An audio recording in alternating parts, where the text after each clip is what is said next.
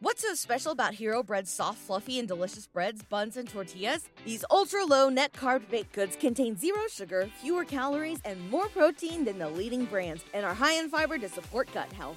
Shop now at hero.co.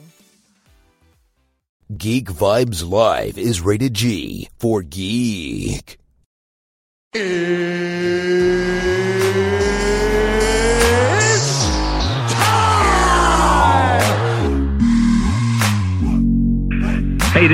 This is This is Phil LaMarr. Hey, this is Robin Lord Taylor, aka the Penguin from Gotham, and you are listening to Geek Vibes Live. And here we go.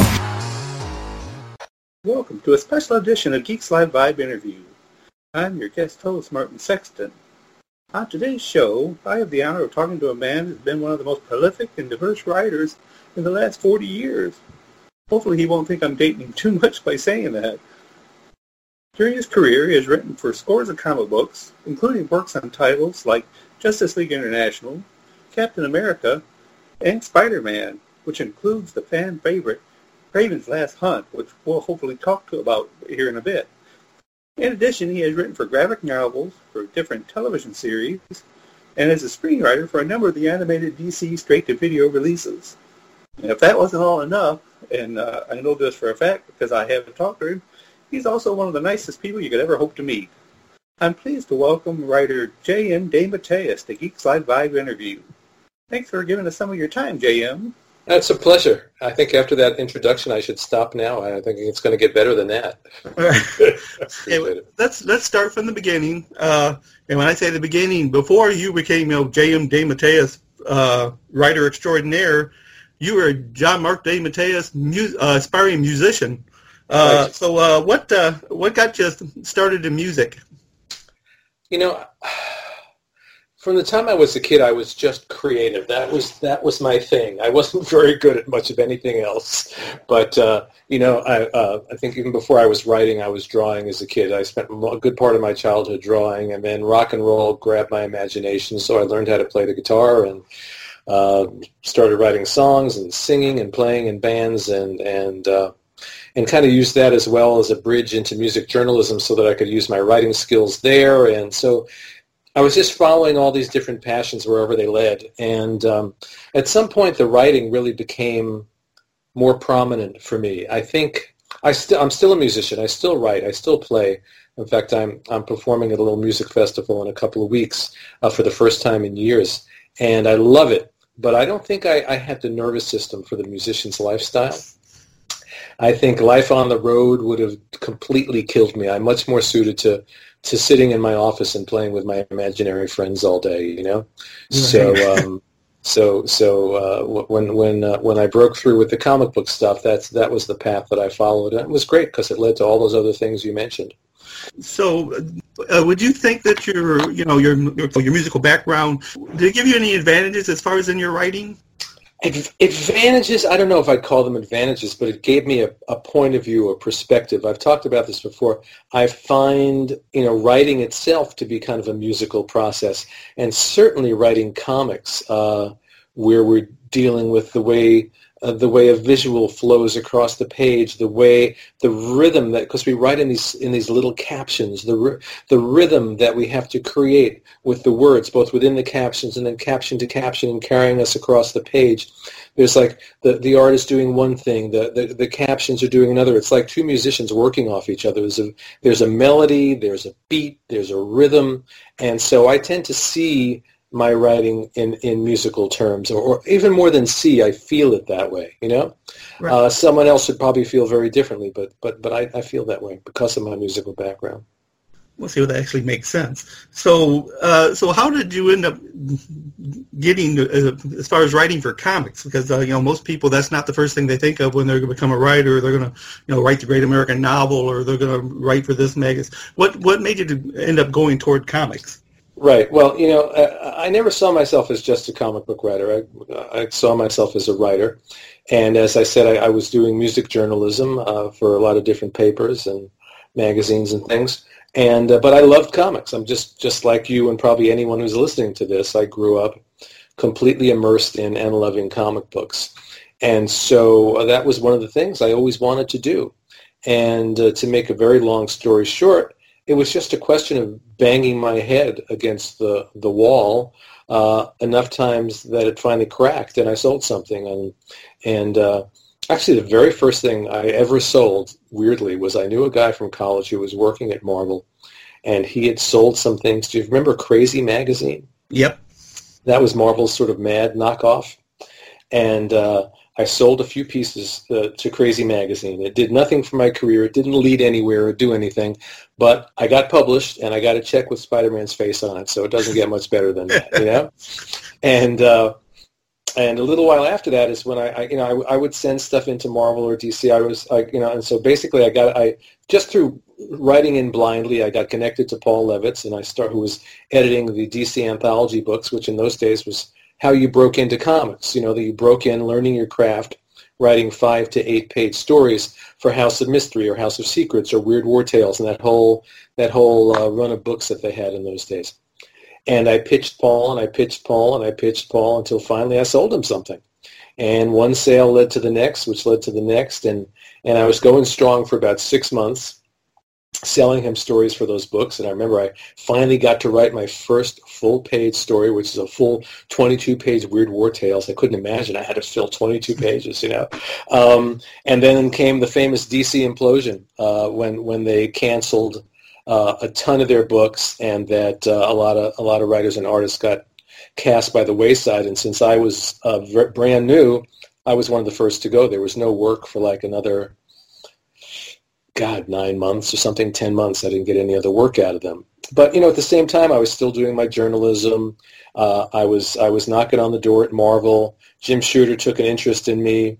Um, would throw me little gigs here and there, and then uh, DC opened up again, and, and I started doing work for them regularly. And that was probably, God, it does make me sound old, doesn't it? It's in the spring of 1979, and it's been pretty much nonstop ever since.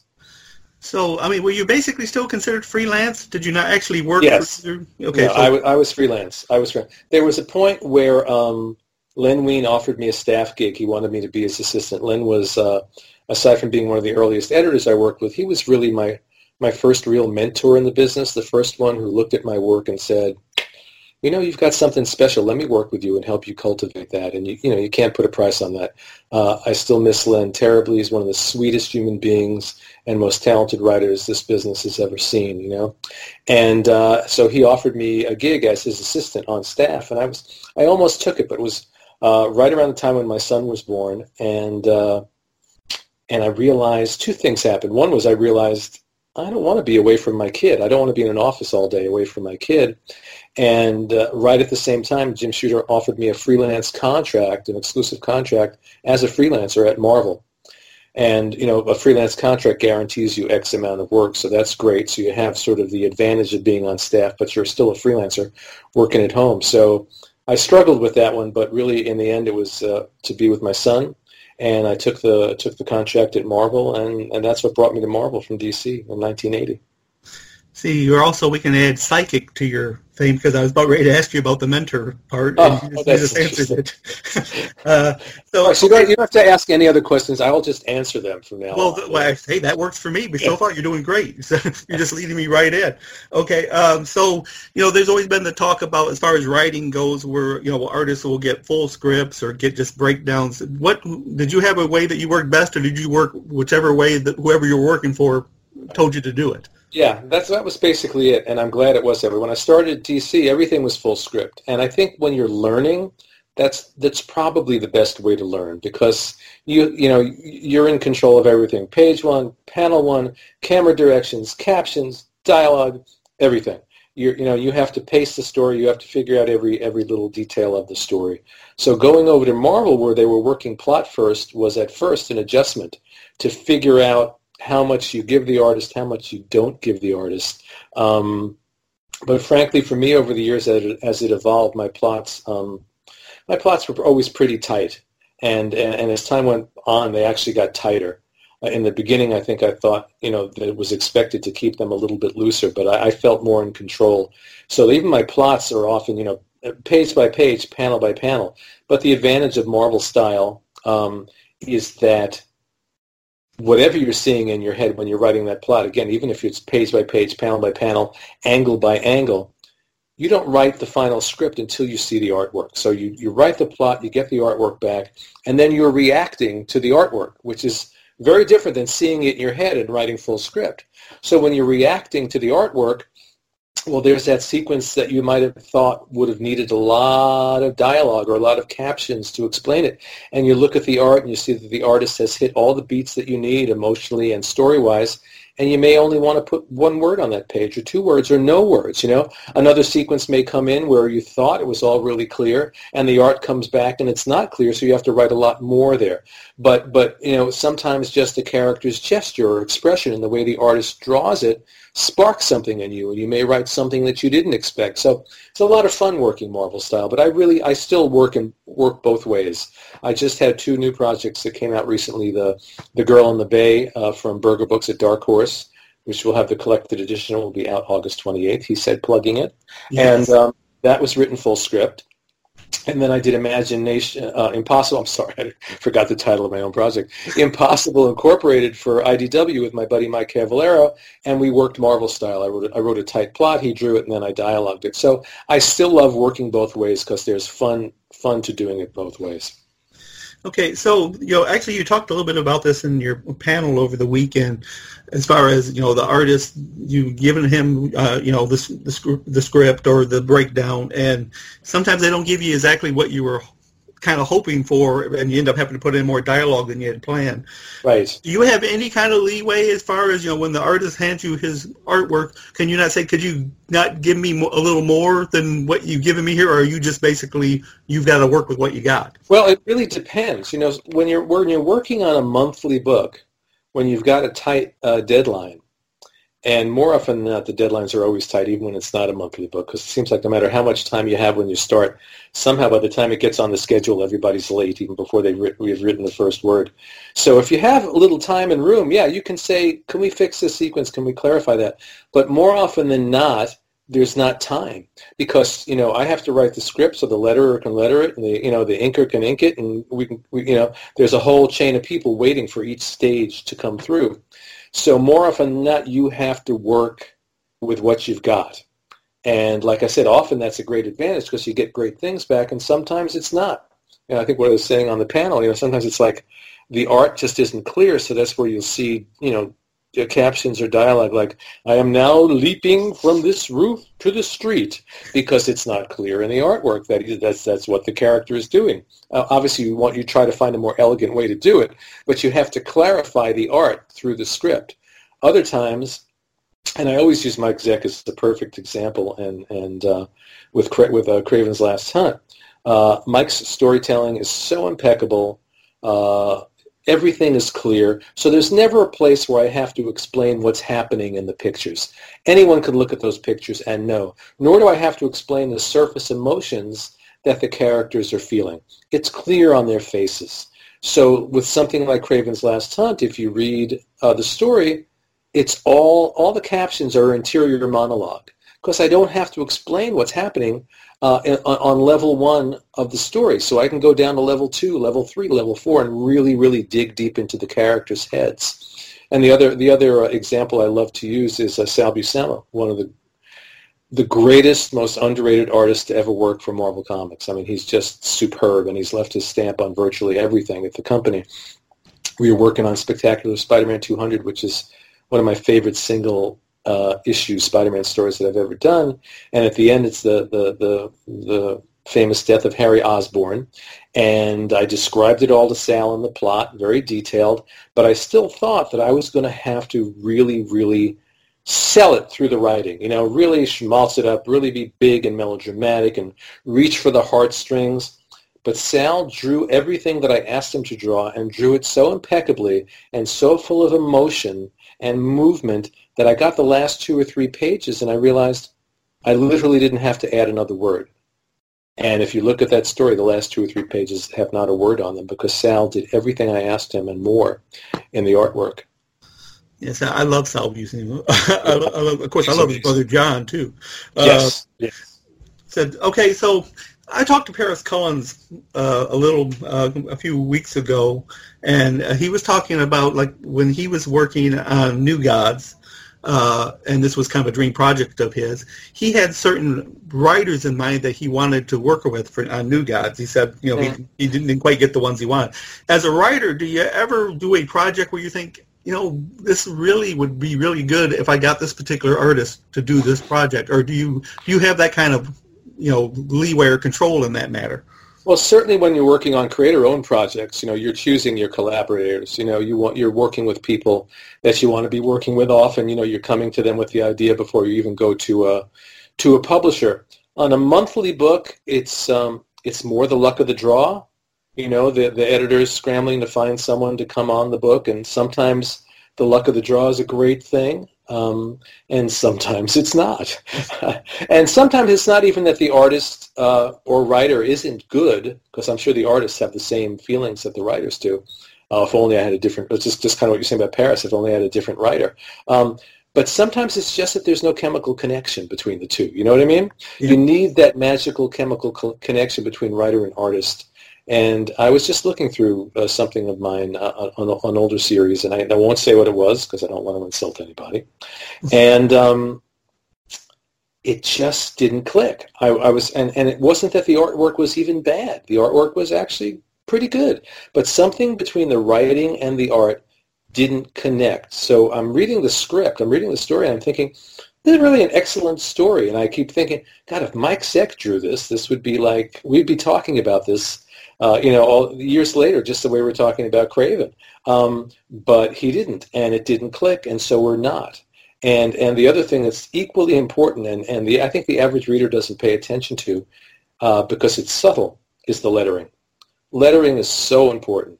Uh, in, in, many ways, just as important as the artwork, because for me as the writer, that's the delivery system for my script.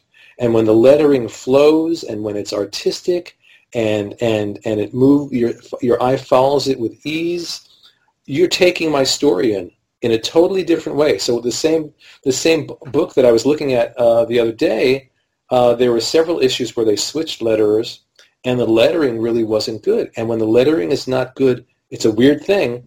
Same words same story it's not as good because the it's not entering your eye and your mind the same way it would if a really great letterer was doing it say it again. Here you go again. Uh, with Moonshadow, I thought the yes. the the lettering and how it was done was, was kind of whimsical and kind of yes. really worked well with the story. Well, that was Kevin Nowlan, who's a great artist. So he letters like an artist. You know, his his lettering on that was fantastic, and it's another it's another example. Yeah, everything everything has to come into play. We had a we had a Kraven panel recently where um, uh, it was me, Mike Zeck, Bob McLeod, and the letterer Rick Parker. You know, and you know, if someone else had inked Mike on that book, we might not be talking about it today. If Rick Parker hadn't lettered it, we might not be talking about it today.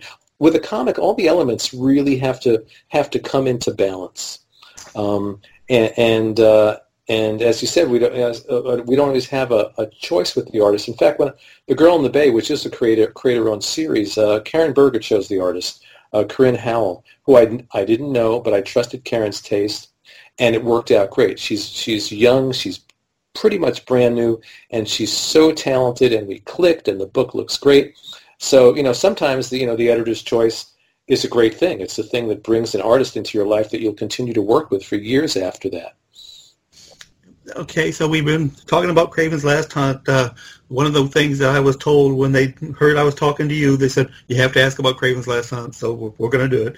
Everybody uh, asks about Kraven's yeah, Last Hunt. Said, and uh, when I talked to Jim Salicrup recently, of course, he gave you most of the credit for the whole thing, but he he mentioned, and I believe I read somewhere also that originally this wasn't that wasn't even a Spider-Man story.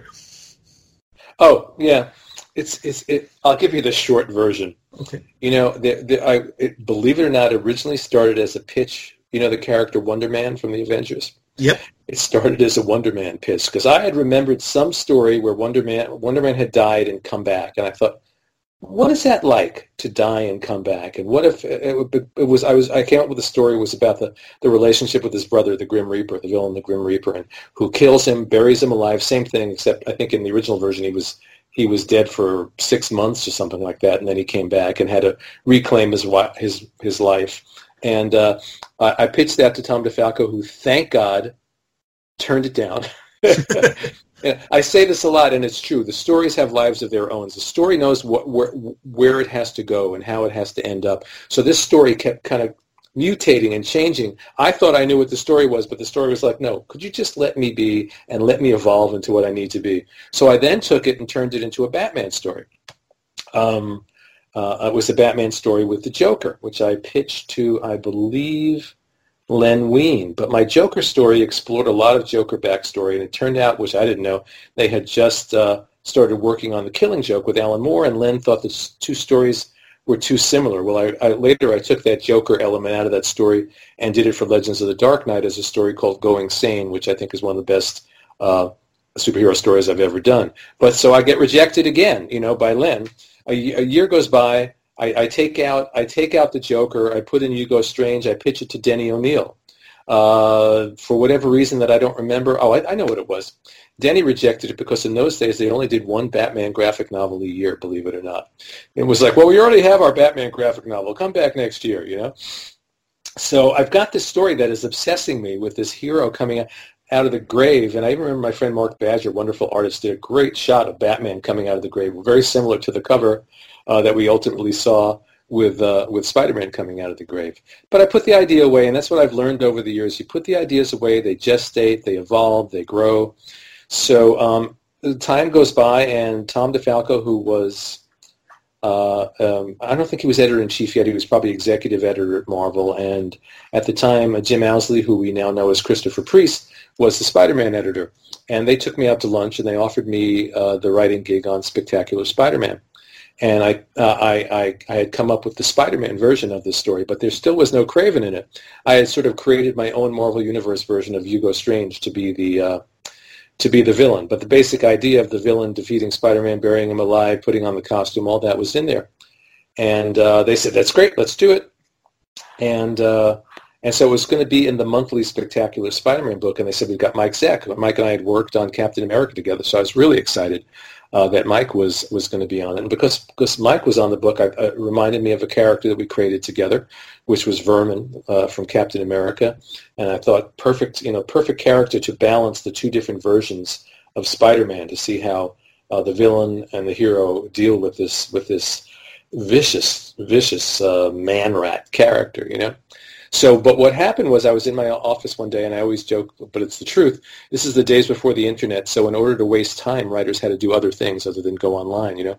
So I was flipping through a, our Marvel Universe handbook, and I came across the entry for Kraven, and uh, it mentioned in there that Kraven was Russian. To this day, I don't know if that was ever established in a story or if whoever wrote that entry just made it up because they would sometimes just make stuff up to fill out backstory. But I'm a big fan of Russian literature, uh, especially and particularly Dostoevsky, and something just clicked for me when I read that. And I suddenly, I knew Kraven. I understood Kraven, a character I hadn't given a second thought to ever. In fact, who I always viewed as like a third tier, uh, not very uh, effective Spider-Man villain. So I called up the editor. I said, forget that new villain I've created. Kraven is the villain. And uh, we started to work on the story. Then uh, Jim Owsley left staff. Uh, Jim Salicrup took over, and Salicrup was the one that said, you know what? You can't have Spider-Man dead and Spectacular Spider-Man and fighting Doctor Octopus and Amazing Spider-Man. That makes no sense, and it's going to kill your story and kill kill the suspense. So Jim was the one that came up with the idea of running one story through all three Spider-Man books for two months. Excuse me.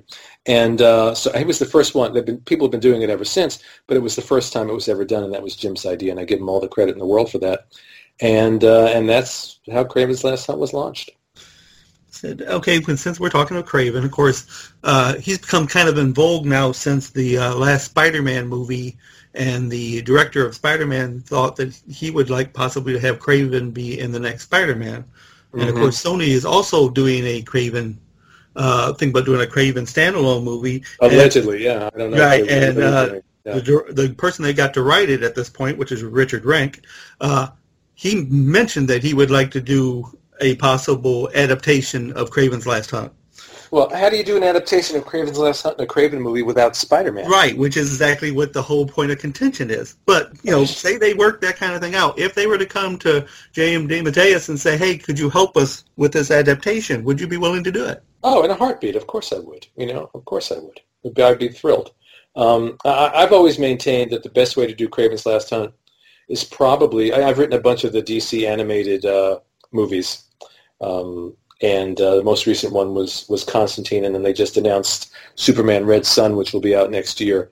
And I think that would be a great way to do this story, because the, the problem I foresee always is that your lead character, your lead actor, is buried alive for a good chunk of the movie, and it's and, and the focus shifts from him to Kraven. Uh, and and you know they pay these guys a lot of money, and, and actors have a lot of ego. So it's like, well, we're gonna, you know, you're gonna be in the movie, but for a third of it, we're not gonna see much of you. You know, it's gonna be the other guy's movie. So that's why I thought uh, doing it in an animated form would be a great way to do it. And I don't think the, the, the actors' egos aren't quite as fragile. But if they want to do a, a Kraven's Last Hunt movie, they'd almost have to do it as a standalone and not be involved in the current continuity because that Spider-Man is too young. Right. You know, he's only supposed to be what seventeen.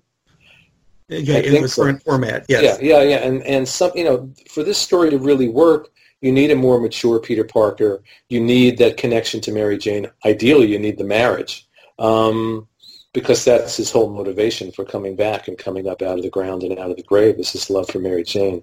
Um, but yeah, I would I would love to be in. If they do something like that, I would love to be involved in it. If someone out there decides to do it as in an animated form, well, I'll, I'll actually I'll write. If they want me to write the live action version, I'll write that too. But I'll write anything. you know, I'll be happy to. I'd be happy to. I, I don't. You know, I don't. Why would I not want them to do it? It would be great. It'd be a wonderful thing to see. So if they were to do the live action version, and I think you mentioned at your panel that you, you don't like uh, casting folks, uh, but just for the point of argument, if they were to cast Kraven, do you see anybody as Kraven? Like I said, I'm really, really bad at that, you know, and I, I tend to think about people uh, from movies that are now like too old for the part. You know what I mean? Right. Um, and, and and so I, I, I I'm not. Do you have any ideas? Does something come to mind for Uh, you? uh, they've we, they've mentioned a number of people. I know that in our web our website, uh, the gentleman who plays uh, Colossus in Deadpool said he would like to play Kraven. Oh, that's an interesting choice. Right, and I and yeah, like I said, I said, I can see it. Uh, uh, or, what's his name from Guardians of the Galaxy? Dave Batista. He, he might be a good Kraven too. You know, um, providing he can do the. I, I imagine Kraven must have a Russian accent. You know, so- and that's why you know the, the you know the gentleman right who did Colossus Right. he do the accent already, so he was right, right, right. Yeah, yeah. Okay. Um, you need someone. You need someone who can look right in in the sense of really having that that build, and at the same time, you need someone who's really an actor who can really deliver the goods uh, emotionally. Because Kraven is a very very complex guy.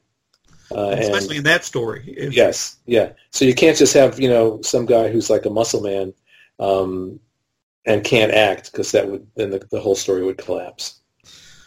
Okay, so let's talk. Uh, you you do writing classes, am I correct? I do. Thank you for offering me the chance to plug it. I do a class called uh, Imagination 101. Uh, I haven't done one for a while, but I'm doing one in November, November 8th through 10th.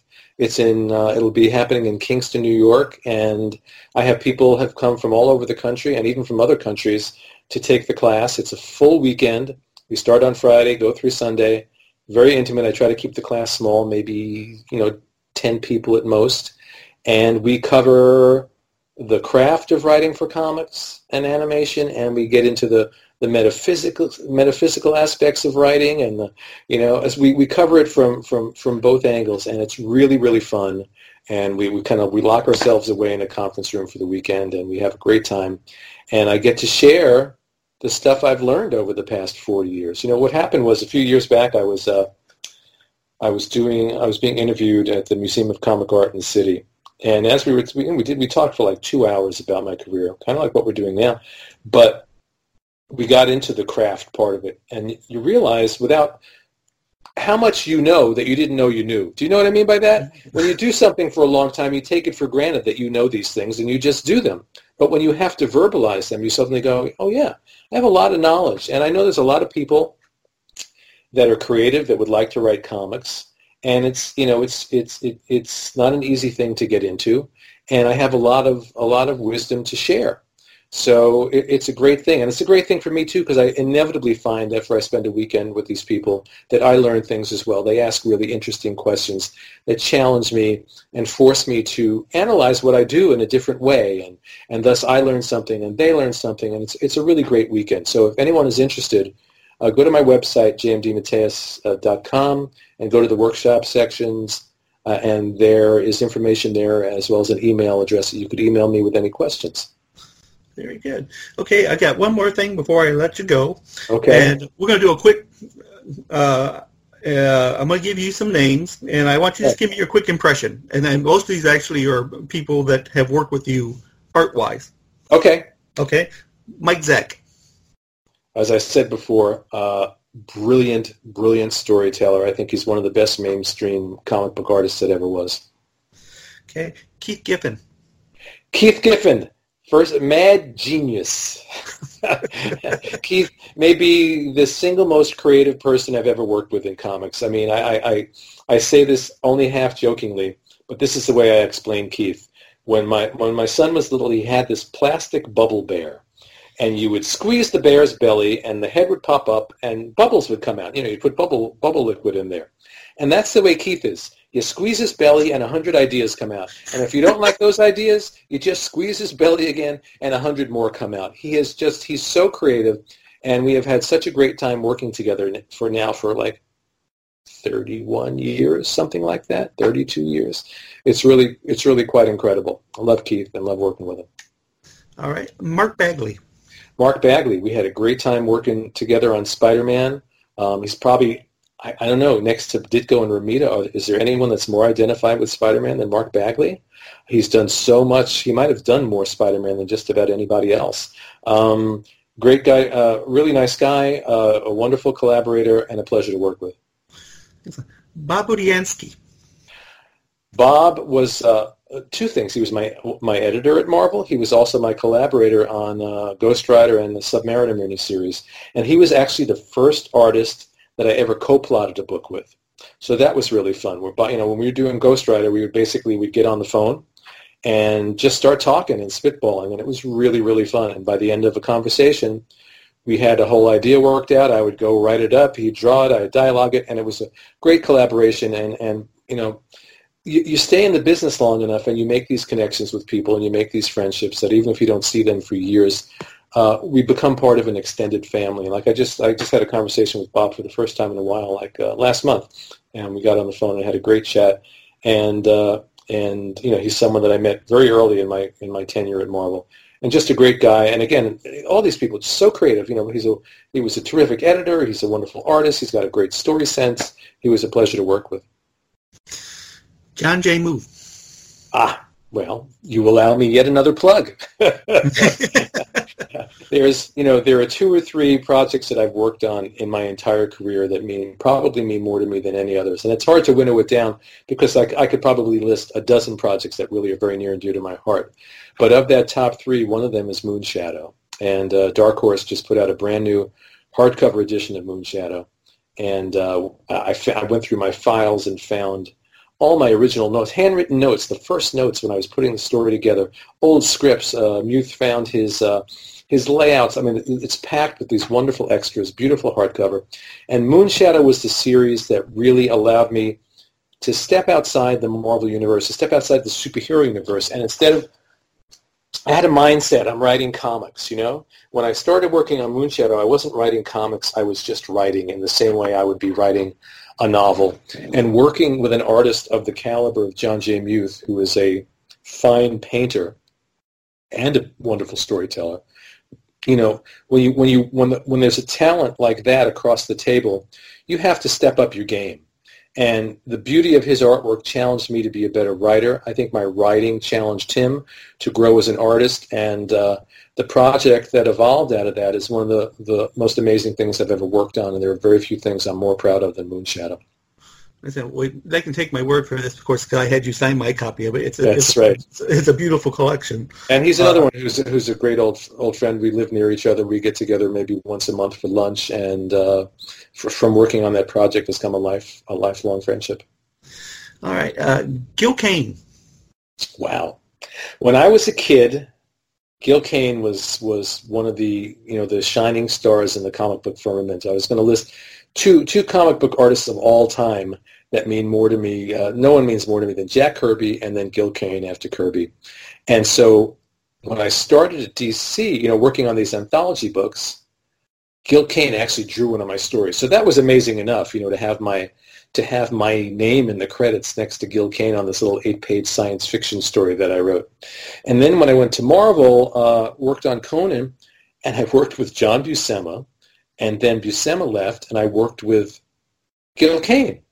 So, you know, I look back now and I say, oh my God, I was just starting out. Would that I had been uh, the writer that I am now so I could have given him stories that I thought would be more worthy of him than what I was capable of doing then. But, you know, you can't question, what I've learned over the years is you can't question who you were. I have to appreciate what I did then and the hard work that I put in. But what a thrill, again, to work with Gil Kane, to see his name in the credits next to mine. uh, It's like it's like a comic book god letting you work with him. It was a fantastic, a fantastic thing with him and with John Buscema as well. See, and that's actually where I noticed it was um, looking at the Conan thing, and, I was, and all I things. oh my God, he's he's worked with John Buscema and Gil Kane. It was really interesting when I was when I was first starting in the business. A lot of the guys that I had grown up admiring, a lot of the artists, were still working in the business. So you know, I got to work with uh, Gene Colan on some Hulk stories. Uh, you know, Kane, uh, Buscema, Steve Ditko. You know, wr- drew a couple of these short stories I did at DC, and I wrote a Legion of Superheroes story, uh, which which is the one of the few stories that I will say was really a disaster on my part. But Ditko did a great job. You know? So I got to work with Steve Ditko. I mean, it's unbelievable. A lot of those guys were Don Heck. All those guys who I, I grew up worshiping were still around. So I, I got to I got to uh, I got to work with them, and um, eventually, you know, in the '90s, I got to work with John Romita Sr., uh, who is one of my all-time favorite artists. Um, of course, working with Sal, another one of my all-time favorite artists. Uh, and you know, with you know, and and by then I was I knew what I was doing, so I could give those guys stories that I was proud of. And uh, you know, Sal and I worked together for two years on Spectacular Spider-Man, and it was one of the greatest collaborations I ever had. And Romita Senior and I only did one story together, but it's it was oh my God, what a thrill! And and to see this guy who at that time was probably had probably been in the business forty or fifty years, you know, and he still took the work so seriously and did such a beautiful job and, and just worked it over and worked it over and and and and he's also a lot of these guys like Sal and, and John Romita. Uh, I use a word that that we don't use anymore in our culture, which is a gentleman. You know, you never hear anyone call anyone a gentleman anymore. Those guys were gentlemen in the best sense of the word. It was such a delight to work with, and I so so admire them and then, and I admire them still. All right. Well, that's pretty much what uh, we're done here. But uh, I was I was going to end up asking you if you wanted to uh, talk about anything you're doing, but we've been kind of doing that as we as we Right. go. So I'll I'll just wrap up all the plugs for you. All right. Uh, go ahead. Impo- collected edition of Impossible Incorporated is out now from IDW. The collected edition of The Girl in the Bay will be out in August 28th from Dark Horse and Berger Books.